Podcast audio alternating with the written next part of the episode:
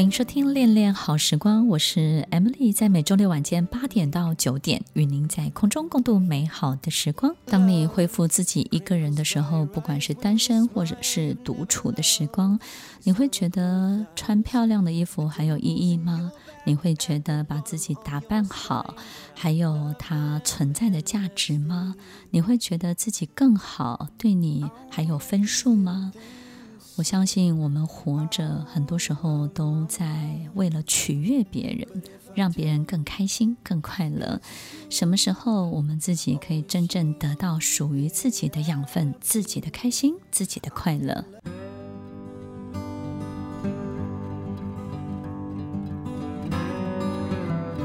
欢迎收听《恋恋好时光》，我是 Emily，听众朋友，很快这一年就要过去了。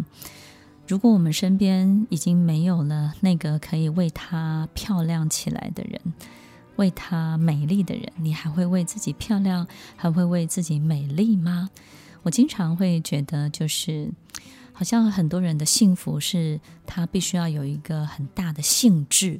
这个兴致呢，让他在对生活当中的大大小小的事情呢，就是特别的有感觉，所以呢，他就会去做这些，不管是有仪式感的，或者是很多的安排，然后这些快乐、这些幸福就从这里来。但是很多人呢，苦于自己，不管是从生存的问题，或是各个方面的这种压力，他就比较提不起劲。然后也比较不愿意去做这些事情，甚至他也不相信这些东西对他的生活或是新的一年是有用的。所以，丽莲老师有没有发现，我们很少为自己做，对不对？就是我们发现，如果我们不是很顺畅或者什么，就懒得去做这些事情了，也不会觉得这些好像仪式是很有用的。其实一个人的状态，其实反而，哎，我发现状态越好的，就越相信，然后越喜欢，越乐意去做，对不对？对，嗯，但是有一些人的状态是，他可能我们有时候生活久了之后，嗯、我们可能会失去一个觉察自己或者是觉察环境的一个能力。嗯，就是就像我自己分享，是我在一个那个环境的一个线上课程里面，嗯，那我就是有邀请学员们，就是回家的时候去检查自己家里，就是包含阳光，所以我让他们去把整个家里的每一个角落，哪一个房间、客厅有。没有阳光进来，那是早上的阳光，还是中午，还是晚上？就是从东方嘛开始，他们都有觉察到吗？其实本来没有觉察，可是看的时候，应该是说，呃，在上课的时候问他们，其实没有太大的感觉。对、嗯，但是因为请他们回去，就上完课程之后、嗯、回去觉察，嗯，结果我发现他们有很好的回馈。其实我觉得哈、哦，我们有时候一个环境住久了，嗯、真的很难去感受自己的环境到底好或不好，嗯、或或者是说还可以怎么样更好。我觉得我非常鼓励大家要多住五星级饭店。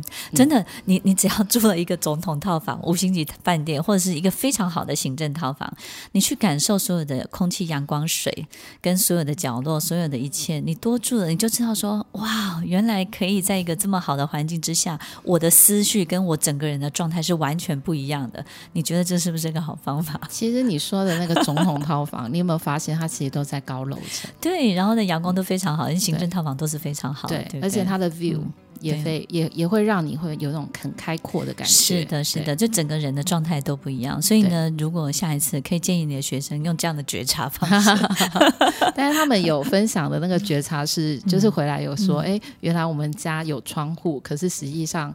是暗的，真的，真的，我我觉得其实就是当我觉得人是这样子，就是我们要改变很难，但是我们只要曾经到过。对，就是我曾经抵达过一个很好状态的时候的那个自己，其实回来要改善速度就非常的快了。对，所以以前，比如说我自己不喜欢吃某些冰淇淋，我的老师就跟我讲说，你一定没有吃过很好吃的冰淇淋，你才会觉得冰淇淋没有什么，对不对？所以丽典老师在接下来要为我们所有听众朋友建议跟提醒的，我们这些东西其实是可以做得很好的，有了很好的觉察之后，可以怎么开始呢？有很好的觉察之后，呃，第一个当然是我们讲到除旧布新的这个区块嘛，嗯，所以其实呢，你可以检查一下你整个居家或办公室的动静线，动静线。对，我们其实我们居家或办公室其实就只有分动线跟静线。那静线的位置在办公室就是座位嘛，或者其实静线很少人提到，对，大家提到动线，对不对？对，动线就是走道啦，或是会走动、会移动的地方。对对。那或者是说类似像家中的那个玄关，那也是所谓的动线。OK，或者是走走道。那这个动静线我们要怎么开始为自己改善一下呢？呃，当然第一个动线上面就是不要堆积嘛，因为它既然是要动的，所以我们要保持它的流畅。哎，动线不能堆积哦，对对对，这个真的很重要。对对对。然后再来是可能空气的流通度。空气要有的，对。然后，哎，我我最近听过听了一个长辈，他给了一个提醒，他说你的停车位停车位不能堆东西，对不对？嗯，好，这个是不是在动线上面其实也是不要有这些东西？对，就是说，因为这样子你就我们我们有个名词就要动动静驳杂。他真的很好笑，他跟我讲说，他跟我讲说，那个反正他有一个邻居哦，就是在那个停车位上面堆东西。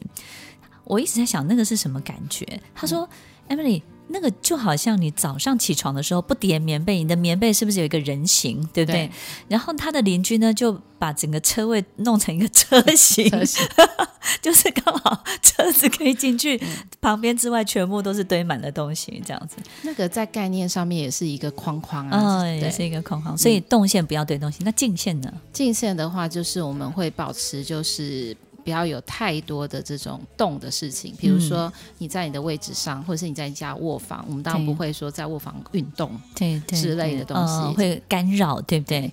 所以要保持在符合静线的状态，对。动线比较像是你的行动力、活力，或者是你的 energy。嗯，那静线非常好提醒，比较像是你的思考，对，或者是说你的情绪，或者是说你跟自己对话的时间。所以我们要有一个空间，是否自己的大脑、自己的心。也有一个空间，是否我们的身体跟我们对外界的很多的互动，动线上面不要有任何的阻碍，在静线上面我们要保持绝对不受干扰的状态。听众朋友，我觉得这是一个太最棒的提醒。我们今天就回去检查一下，包含你等一下要起来的时候，你到底每次都撞到谁？是不是他每次事情都做不好？因为你们在动线上面呢，老是经常会相撞，对不对？那在静线上面，你一直没有办法思考，你是不是把所有东西都放在你双手可以拿得到的地方，所以现在要开始懂得把它分开一下喽。听完今天的节目后，大家可以在 YouTube、FB 搜寻 Emily 老师，就可以找到更多与 Emily 老师相关的讯息。在各大 Podcast 的平台，Apple Podcast、KKBox、Google Podcast、SoundOn、Spotify、Castbox 搜寻 Emily 老师，都可以找到节目哦。欢迎大家分享，也期待收到您的留言和提问。我们下次见，拜拜。